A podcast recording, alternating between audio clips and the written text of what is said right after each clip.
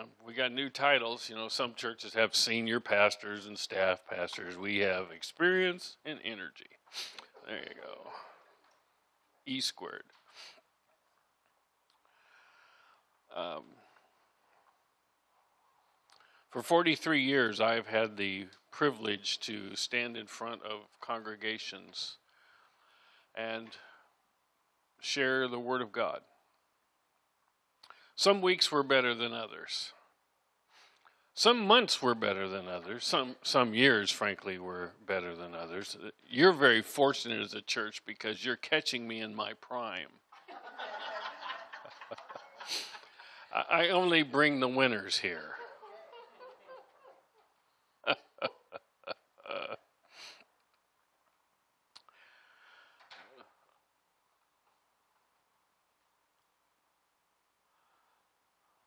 As we enter this season, we're, we're, we're returning to a place, and, and when I'm going to say, you'll go, uh, Mark, didn't you say that about a year, 15 months ago? And I'll say, yes, I did.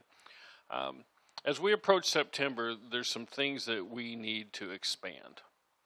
And so over the next few weeks, we'll just kind of drop little breadcrumbs, and in the next week or two, you'll start seeing some sign-up sheets. But but by the week after Labor Day, I want to have something for children in place. We want to have something for children. And uh, the intent is to have them come uh, into worship. I think it's very important that they participate in that. And that's very hard for some people to lead. Uh, they don't sing, and they, you make me take the kids, and they're missing out on music. So we'll keep them here. We'll send them out. Uh, with that in mind, those of us that are preaching, which right now is generally Chris and Mark, we're going to have to watch the time or else people will not volunteer very long for back there. And so uh, that's something you'll be hearing about. Um, hospitality. Um, I like people at the door saying hi and welcome and showing people. Uh, you know, when you come to a new church, it's nice to know where the bathroom is before you need it.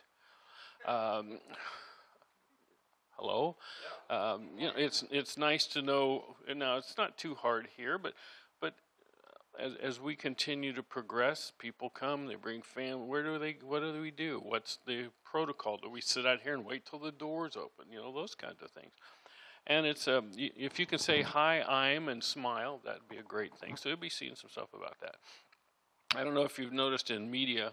Right now we have two people and me. I can run it uh, that understand that. So what happens many a Sunday is if Chris is speaking, and then Kelly's a member of our council, so she's praying. So I run off stage and go and run media. So if if that's something, so you're going to see some opportunities to serve. Uh, we won't kill you, won't make you do it every week for our multiple services. Just a joke, but uh, looking forward to that day as well. Uh, I'm going to begin a series entitled "I Am David." Or I'm Richard Gere, whichever you prefer. Uh, hey, if if it brings a crowd, I'll put the face. Uh, you know, um, I'll resort to anything. Uh, I am David, uh, and if you were here in the I am Moses series, you kind of get an idea of of how we look at a person, and uh, we all know who David was, king of Israel, uh, quite an amazing king. Uh, so we're going to talk about I Am David, and, and, this whole series, however long it goes, is going to be entitled Lessons in Greatness. Lessons in Greatness. In 1 Samuel chapter 13, it says, This is God speaking through the prophet to Saul, who was the first king of Israel. But now your kingdom must end, for the Lord has sought out a man after his own heart the Lord has already appointed him to be leader of his people because you have not kept the Lord's command. So as we look at David, that's that's the, the one that the prophet's talking about. The Lord has appointed a leader of his people who's after his own heart. How would you like that testimony? Wow. And yet, here's some things that I want us to look at in this series. You know, God created us in His image and His likeness. You're aware of that, right? Genesis 1. He created us for and calls us to a life of greatness. No one's been called to mediocrity, no one's been called to failure, but many settle. Many of us settle. For many, uh, they've never seen or never been shown the way to get to greatness. Others have obstacles to overcome. In either case, all of us, if we'll listen carefully in that still, silent time, the still small voice speaks to our heart, then whispers greatness into our hearts. I want to take a look, a revealing look into the life of a great man, a man who is after God's own heart. But here's some good news. You'll say, well, he's David and he was a man after God's own heart. Believe me, he was about as human as they come. And that's good too. Because if God could say about him, You're going to be great, and you're the person that I put my trust in, and I'm going to use you to fulfill my purposes in a people, and he's human, what does that mean for the rest of us?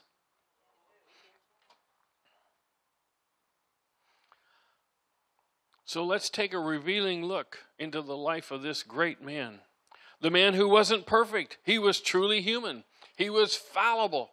Uh, he attained greatness listen, despite failures and setbacks. Or if you don't like despite, put in spite of failures and setbacks. David example reveals how all of us can become great for God. Here's three things that I want us to understand right off the bat. Every person has God placed seeds of greatness within them greatness of purpose, greatness of passion, greatness of focus, with an objective to be achieved. God does not create us, well, let's see, I need the mediocre clan. I was in that line in heaven. That's not what He did. In each one of us, God planted seeds of greatness. I used to run a preschool in Lodi. In fact, we were there this week and looked at the building and realized I'm glad I don't do that anymore. Uh, but but anyway, one of the things that that I used to to speak at every one of the events, the little graduations and things, and, and I always wanted to put a sign through these halls past the dreams of God. Through these halls past the dreams of God that when God created us, He had a dream, He had a vision, He had a goal, He had a plan.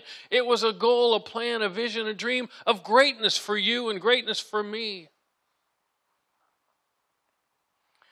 Here's the second thing I want us to understand. I think it's there in your notes. Every one of us is fallible. Every one of us is fallible. And the third thing is every one of us faces obstacles failures and setbacks. Ever had any of those? Jill said when we were on that campus the other day, and this is maybe too much sharing, but that's what you get with me.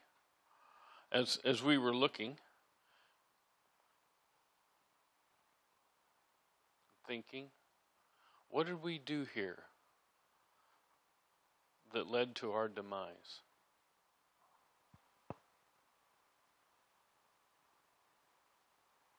Well, that sounds rather strong. And at the time, it may have felt like demise, but we chose not to lay down. We chose to stand back up. We chose to walk in faithfulness. And when we see things, particularly in the life of our children and now in our grandchildren, we say, Thank you, Lord, for your faithfulness to fulfill in us the purpose that you designed, even when we didn't always follow what you wanted us to do. The first truth of the truths of this series is greatness is achieved on a battlefield. Greatness is achieved on the battlefield. When you think of Dwight Eisenhower, what do you think of initially? If you're old enough to know who Dwight Eisenhower was. He's a general. Uh, yeah, yes, he was a president, and yes, the interstate system was birthed under his presidency. And what else do you know him for? Well, he chose Richard Nixon as a vice president. Maybe that's. you don't think of a whole lot of Eisenhower as a president. When you think of Eisenhower, what do you think? He was a general, Allied supreme commander of Allied forces in the European theater. So you think of D Day and all the, the fake tanks that they built out of plywood to get the Germans to think we were coming this way, and, and all those plans that went on for years and years to, to liberate Europe. That when you think of him, where was his greatness found? On the battlefield.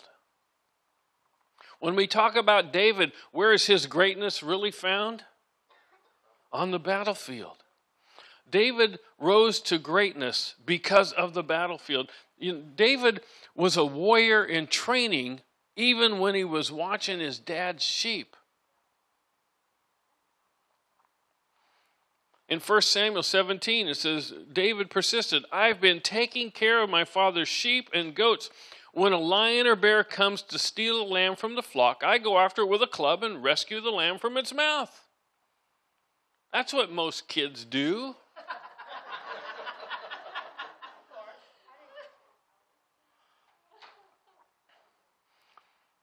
if animal turns on me, I catch it by the jaw and club it to death. We're not talking a spider here. He says a lion or bear. He doesn't back down. Guess what he was doing? He was in training. He was learning about the tactics of the battlefield, even when he wasn't considered human by his own family. You'll say, What do you mean he wasn't considered human? Because when the prophet of God came to his father and said, Bring your sons, because the Lord told me one of your sons is going to be king. He went down the whole line of seven of them and said, None of them. None of them. You got any others? Yeah, we got the, the, the yeah, him out there. He wasn't even included in the list of sons.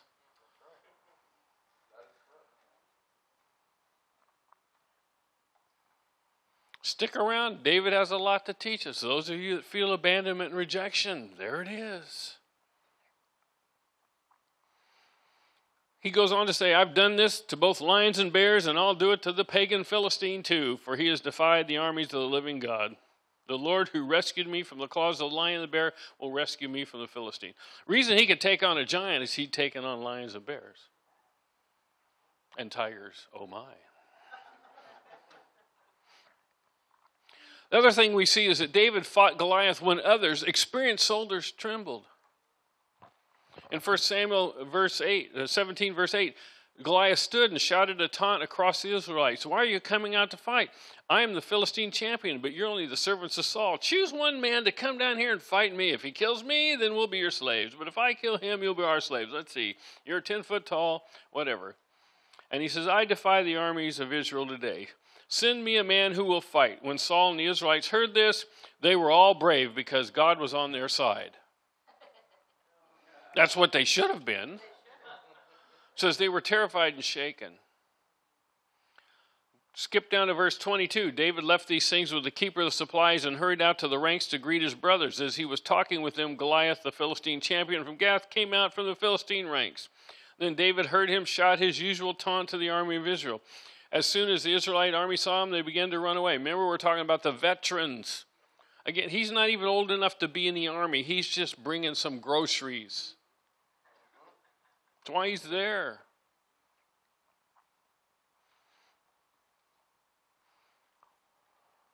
As soon as the Israelites saw him, they began to run away in fright. Have you seen the giant? The men asked. He comes out each day to defy Israel. The king has offered a huge reward to anyone who kills him. He will give that man one of his daughters for a wife. Not necessarily a prize in the case of what happens, but. And the man's entire family will be exempt from paying taxes. If you go and read what David says, he asks about the tax thing. Did I hear right on the taxes? Wasn't so interested in the woman, but he was certainly interested in the taxes. David asks, What will a man get for killing the Philistine and ending his defiance of Israel? Who is this pagan Philistine anyway that he is allowed to defy the armies of the living God? David's greatness was shaped on a battlefield. Verse 41 David or Goliath walked toward David with the shield bearer ahead of him, sneering in contempt at this ruddy faced boy. Am I a dog, he roared at David, that you come at me with a stick? And he cursed David by the name of his gods. Come over here, and I'll give your flesh to the birds and wild animals, Goliath yelled. David replied to the Philistine, You come to me with sword, spear, and javelin. Oh, blessed be God. But I come to you in the name of the Lord of heaven's armies, the God of the armies of Israel, whom you have defiled. Today, the Lord will conquer you, and I will kill you and cut off your head. And then I'll give the dead bodies of your men to the birds and the wild animals. And the whole world will know there is not David in Israel, that there is a God in Israel. And everyone assembled here will know that the Lord rescues his people, but not with sword and spirit. The battle is the Lord's, and he will give you to us.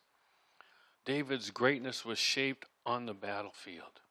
Do you know that David continued? Not only did he defeat Goliath, and there's a teaching in this series about that, so I don't want to go any farther, but David conquered Philistines. He conquered other armies of Israel. And here's the key David became great in battle. David became great in battle. I'll try it one more time. David became great in battle. They were his glory years. If you don't believe me, let's talk about David's devastating fall from greatness. David's devastating fall from greatness. Point two. These are fresh notes, by the way. I finished at 7:08 this morning. Texted Chris. I think I'm ready. If not, you're up. Which, by the way, he he preached two fine Bible messages in the front and the back end of that song this morning. In 2 Samuel, it says, In the spring of the year, when kings normally go out to war, David sent Joab. Did you hear what I said? In the spring of the year, when kings normally go out to war, David sent Joab and the Israelite army to fight the Ammonites. However, David stay in Jerusalem. Where did I just tell you David became great? He became great in battle. When did he become weak? When he stayed home.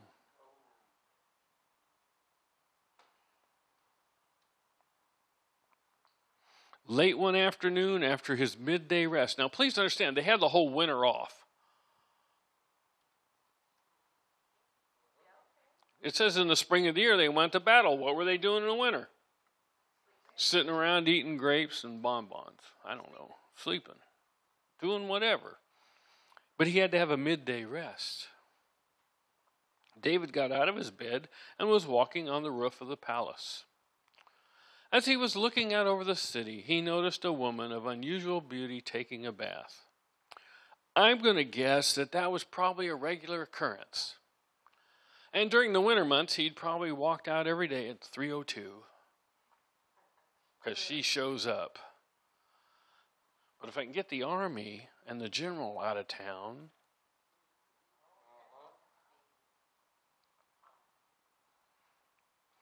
He sent someone to find out who she was. Then David sent messages to get her, and when she came to the palace, he slept with her. Where was greatness forged? on the battlefield. Where was his demise? At home, retired. Now, I'm not talking about retirement from work, so don't freak out. I'm not saying you got to work at your job till you die. That's not what I'm saying. You'll you'll catch on here in a minute. Well, you know the story. It's Bathsheba. And that's another teaching, so I don't want to get too in depth to that. But you know, she became pregnant.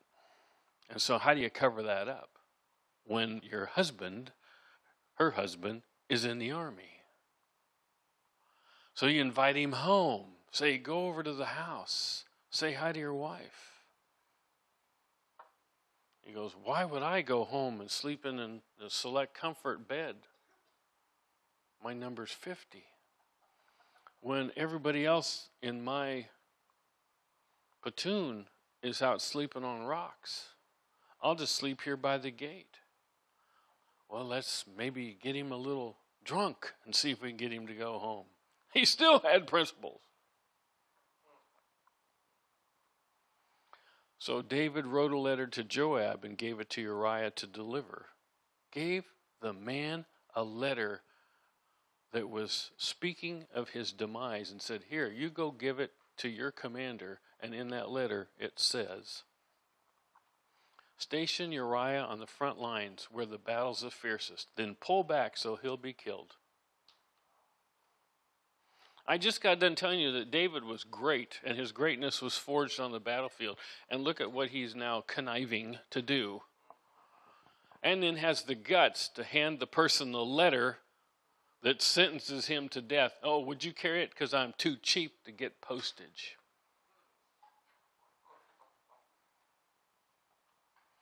Now, if you don't know, there wasn't a postal service then, and if there had been, the letters still be wanting to get there. But anyway, that's a joke. So Joab assigned Uriah to a spot close to the city wall where he knew the enemy's strongest men were fighting. And when the enemy soldiers came out of the city to fight, Uriah the Hittite was killed along with several other Israelite soldiers. So then the question I want to ask is why did David stay home from this battle?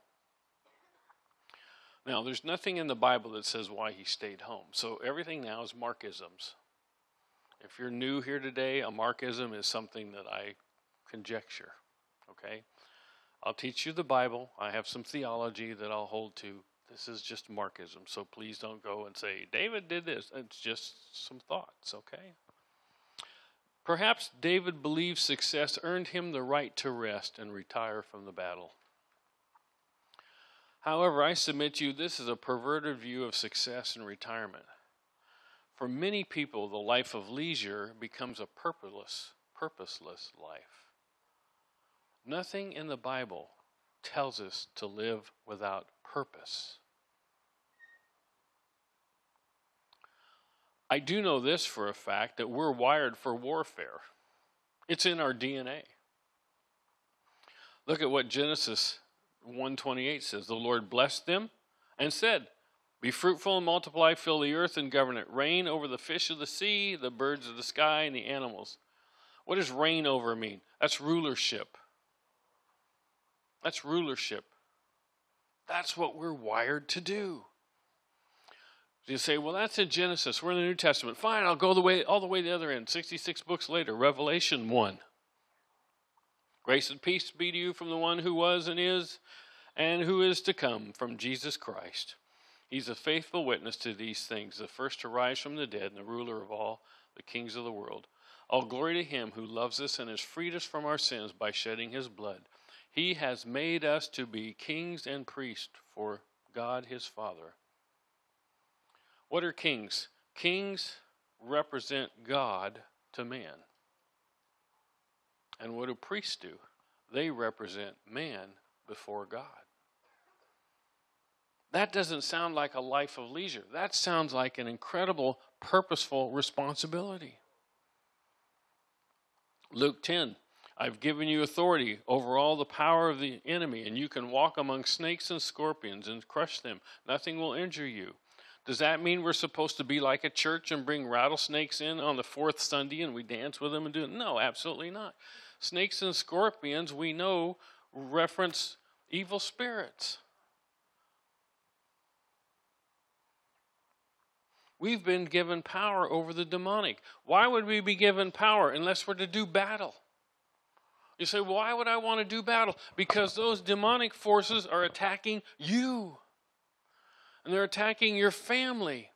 And they're attacking your friends. And they're attacking your workplace. And anywhere they sense weakness, they're attacking. And who's to stand up and say, You have no right here? The believers in Jesus Christ. Us. That's our job. I can't stand this. You're just going to have to look at the fact that I have a really red eye.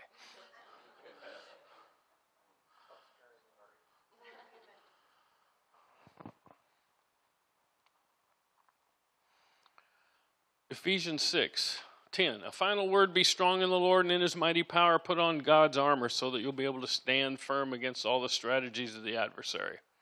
For we're not fighting against flesh and blood enemies. Did you hear what I just said there? We're not fighting against persons with bodies. that person at work that's driving you crazy, you might want to look and see what's driving them. What is tormenting them? That's what's tormenting you.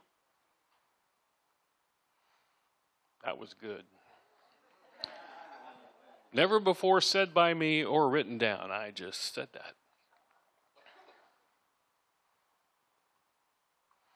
We're not fighting against persons with bodies, but against evil rulers and authorities of the unseen world, against mighty powers in this dark world, and against evil spirits in the heavenlies. Therefore, put on every piece of God's armor so that you'll be able to resist the adversary in the time of evil.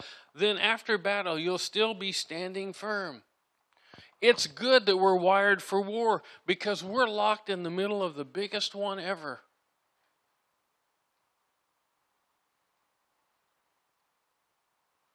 I shared with you last fall the the oppression and the, the sense of dynamic that was just I, I couldn't watch the news. What everybody perceived as political, I recognized this is this war of the spirit.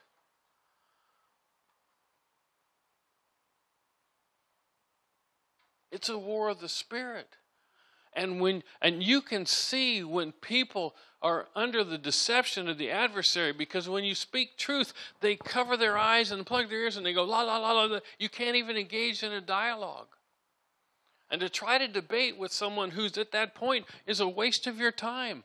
You have to go for the source. Who's causing them not to hear?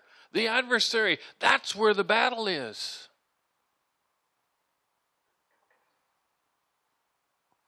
Not in my notes. It's good we're wired for war. Here's some truths about the battle no one avoids the battle, no one avoids it. No one avoids the battle. Are you ready for this? You're either a warrior or you're a captive. There's no Switzerland.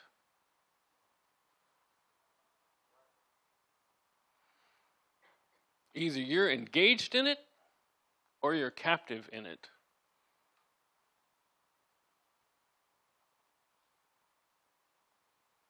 You can't take a vacation from the battle. You can't retire from it. When you refuse to fight, guess what you did? You surrender. And when you surrender, all those under your authority are defeated with you. If you don't believe me, listen to what I'm going to say right now the consequences of David's sin spread to his entire family and ultimately affected the nation of Israel. When you give up and won't fight, you're sending a message of defeat and oppression over whatever line you're responsible for. So I fight. I fight because Jill is in my line. And Lindsay and Heather and Jeff and Jared and those five grandkids, if I can remember their names. Let's see Brinkley, Brecken, Dayton, Dax, and Everett, and others. And I fight because of you. I can't lay down. Are you hearing me? Yeah. Come on, Mark. When I came here, Jill and I came here on that November day, well, first in the October day, which was Dan and Cindy's first Sunday. Hi, we're here. Oh, we're quitting. and we stayed. you know why we came? We came to fight for the rivers to fight for a body of people. And then COVID comes along, and you know what? I can record at home and I'm going to keep going. Why do I do that? It's not that at my age I need something in a resume. Why do we fight? Because we want to leave a legacy. There's a reason for the hat. I don't care to be your legend but I want you to be the legacy. I will not give up. Do I get discouraged? Yeah. Do I get tired? Yeah. Do I get really tired? You bet. When I have to get up Sunday at 4 o'clock and write notes for a, to be done for 10, am I tired about that? Yes. Do I have a nap planned this afternoon? You bet. But I'm going to fight because you matter. And people in your line matter. Get up. Get up. Get up. Get up. Not in my notes. Get up. Don't let the adversary keep you and your family and your children and your grandchildren under bondage. Get up and fight.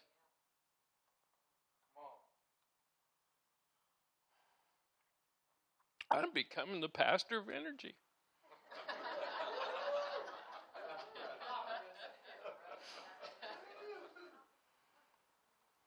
You see, there's no such thing as a private sin. There's no such thing as a private failure. It affects all of us. So here's what I'm going to say, say to you the secret of peace and rest is warfare, not retirement. I thank God for Dale. She goes, I'm retired so I can do more here. Thank God. Because without her, the first 18 months, we'd have, well, I don't know if I'd have got the key to even get in half the time.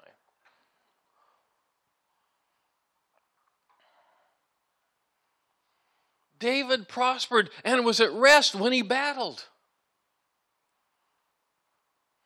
In this case, he had just completed a long winter of rest. He wasn't too tired to fight.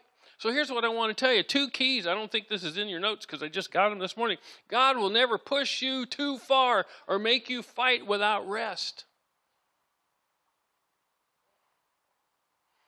I talked about this morning. If you can't see that Jesus is showing up and giving me strength right now, He is. He never calls us to fight without giving us the strength that we need. He'll never push us too far, and He'll never make us fight without rest. But when it's time for war, you must fight. Here's the good news you're going to fight, but you're going to win. Another reason he saw Bathsheba and anticipated an opportunity. Bathsheba caused more pain for David than any battle he ever fought. Read 2 Samuel 11, 12. 14, 15. Aren't you glad I'm not reading all of those verses this morning? You see, sin can keep us out of the battle.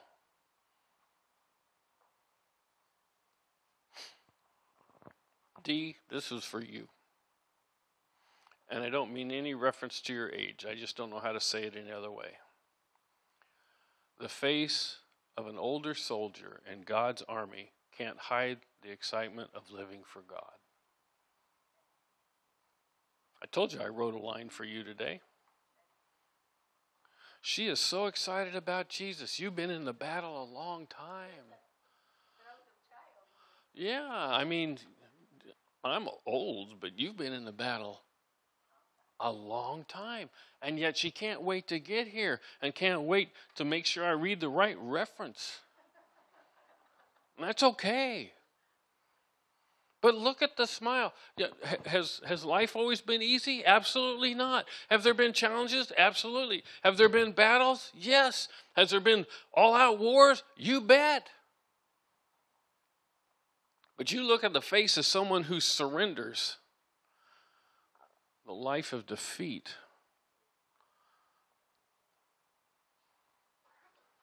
Give me the face of an overcomer not the face of the overcome.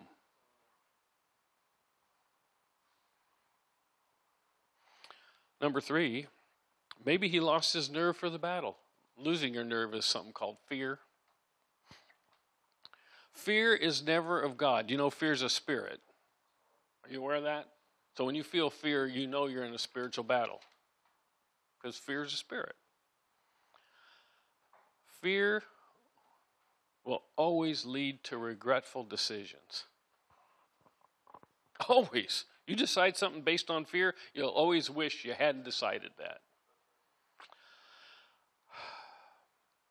All of us have fears we have to overcome if we're going to su- succeed with God. Some of those fears include, and I just list my life story rejection, failure, poverty, isolation, shame.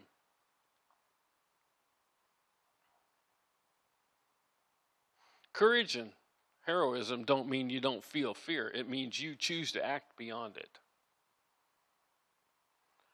How do you act? You act in faith. Hebrews 11 says it's impossible to please God without faith.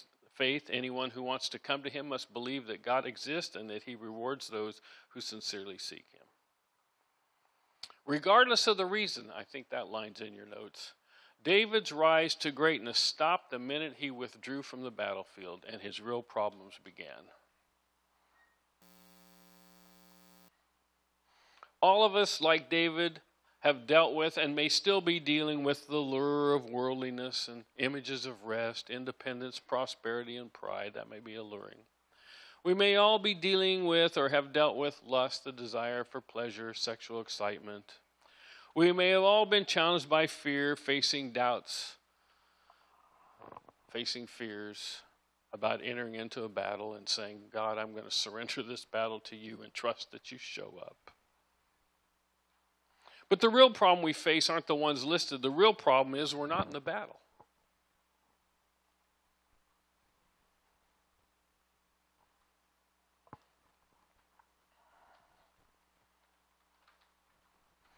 As the worship team comes, have you given up the fight to resist the adversary? The Bible says, resist the devil and he'll flee from you. Some of us just don't want to resist. If it just comes, we just let it come. Resist. There's a there's energy there. There's strength there.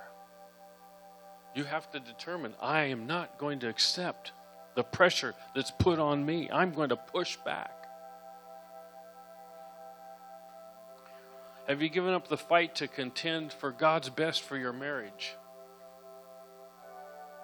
We'll just play the string out. I'll live in this half, he, she can live in the other half.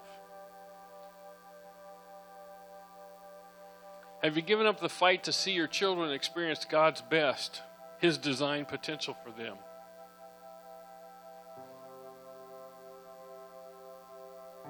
We contend every day for our grandkids. We have one that's particularly challenged. You've prayed for him. We've seen marvelous things, but we're still contending because there's some things that he still needs to push through. They all have things that we see that we're they're, they're too young to understand they're in a battle, so we're in a battle for them. Nani and Poppy. And they'll carry me out still fighting for Brinkley and little Brecky and Dayton and Dax. And don't forget Everett, who turns one.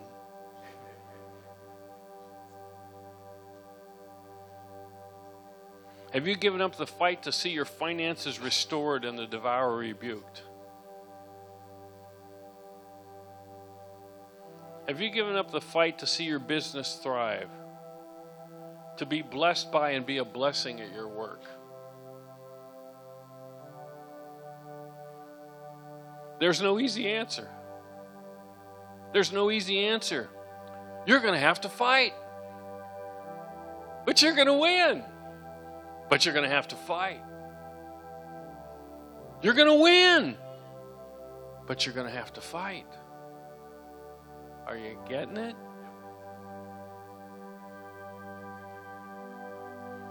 Why are we worshiping at the end today? And in, in David the Worshiper, week two, we'll do this same format again. And I, I'm going to give a little hint of that sermon today, gentlemen, so you understand you're not last on the program, you're just most important.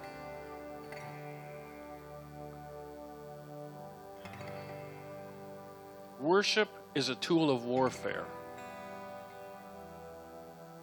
And praise is an instrument of violence. So here's what we're going to do. I don't know. I've, I heard them. I don't remember what songs you have, and it'll be fine. But some of you need to sing by faith today because you don't feel it. Some of you need to sing by faith because it's not a reality. Have you ever had to say, Jesus, I love you? And you think, not so sure about that right now. Hmm? But you choose to do it?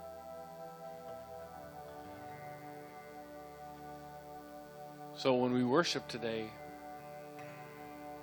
we're going to fight. Do you know the rest of it? But we're going to win. To help you with the fight, I've asked the council to be ready, and, and we didn't discuss how, but I, you'll see them stationed around somewhere. If you need prayer, or you want prayer, or you're saying, I didn't know he was in a battle till the pastor said I better fight. I need someone to help me figure out where the battle is. So as this is just going to go on, there's going to be no directed thing. We're not going to stop and say, "Okay, please go to Dale over here if you have money problems. Please go to Chris if you need to lift weights." Or, but they're going to be there, okay? David's greatness was found on the battlefield. You'll discover your greatness on the battlefield. We'll discover the greatness of our God together as we engage in the battle, as we worship Him.